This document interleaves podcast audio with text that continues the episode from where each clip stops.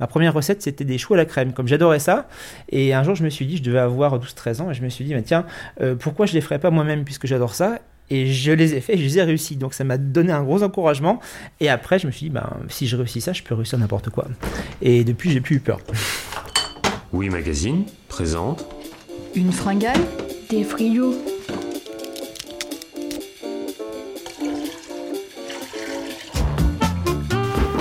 Frigidaire, Psychologie de comptoir Bruit de bouche et Borborigme Borbo quoi? Borborigme.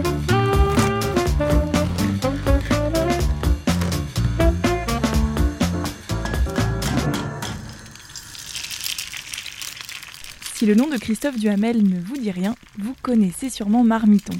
Marmiton, c'est le site de cuisine le plus visité en France. Et aujourd'hui, eh bien, on va visiter le frigo de son créateur, Christophe Duhamel. Il y a presque 20 ans, ce passionné a lancé son site internet avec un objectif, rendre la cuisine accessible à tous. Dans son frigo, on ne trouve que des produits bio, locaux et de saison. Et cette boîte en métal bleu, alors, qu'est-ce qu'elle contient? Je cuisine chez moi, beaucoup, parce que ben on est trois, donc il y a ma femme et ma fille. Et en fait, euh, moi j'aime bien cuisiner, donc euh, euh, bon, ma femme me laisse faire avec euh, plaisir.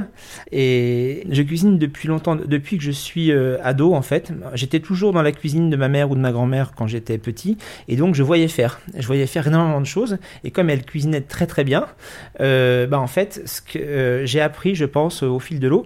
Et après, quand j'ai été un peu plus grand, je me suis appliqué à reproduire tout ça.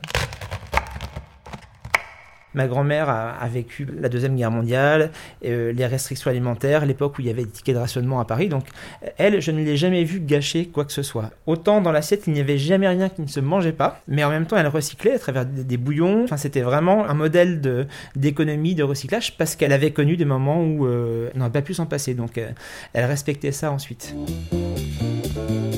Ah bah aujourd'hui justement, on va faire un plat qui euh, utilise des restes. On a fait un poulet rôti, euh, c'était quand? C'était dimanche, et il nous reste encore un petit peu de chair de poulet.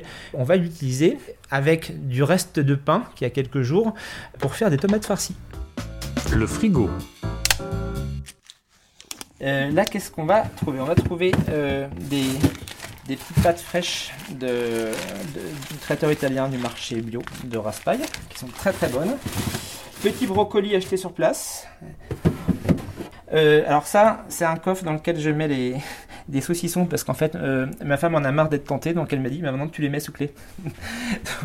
Donc il y a une boîte euh, Donc, bleue une en boîte, métal dans le frigo, c'est que pour le saucisson. C'est que pour le saucisson, parce que moi j'adore ça. Alors j'essaie d'acheter du saucisson qui soit sans nitrite. Il n'y a pas beaucoup de producteurs en France qui le font, euh, parce qu'il y a quand même l'histoire du nitrite. Tout le monde dit mais c'est pour éviter le botulisme, tout ça c'est une vaste blague. Le- on n'a pas besoin, on n'a pas besoin du nitrite, c'est juste que grâce au nitrite, la production prend euh, 10 fois moins de temps.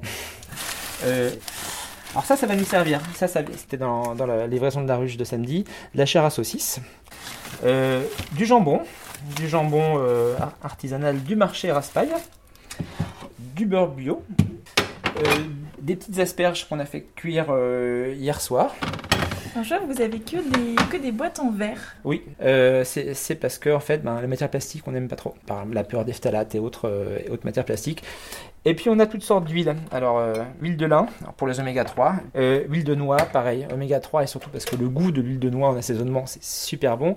Euh, huile de germe de blé, alors ça, c'est, je crois que c'est les oméga 9, je sais plus exactement. Voilà pour le, le frigo.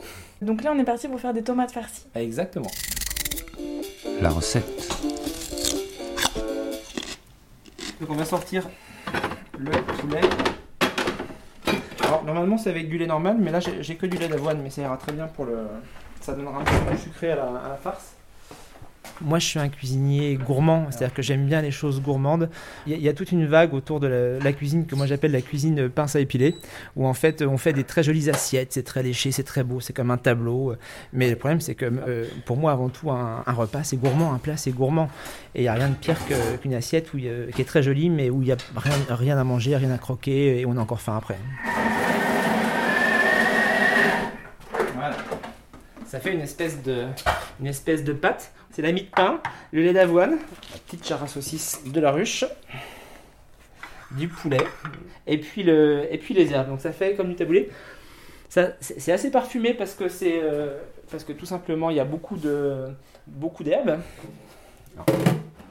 La cuisine, c'est aussi euh, savoir s'inspirer du moment. Pour moi, la saisonnalité, c'est quelque chose d'important. C'est aussi lié au rythme de la vie, euh, aux besoins du corps. Et au-delà de ça, il y a aussi l'impact sur la planète. Pour moi, c'est très important euh, de faire plutôt appel à des produits qui sont proches et qui n'ont pas une, une charge carbone gigantesque. Welcome back, petits oignons. Hop, oui, voilà, il est temps de les sortir. On va le mélanger à notre farce. Voilà. Donc là, les tomates sont remplies euh, généreusement. Ah oui, On ça, déborde. on- ici, pas de chichi, on y va.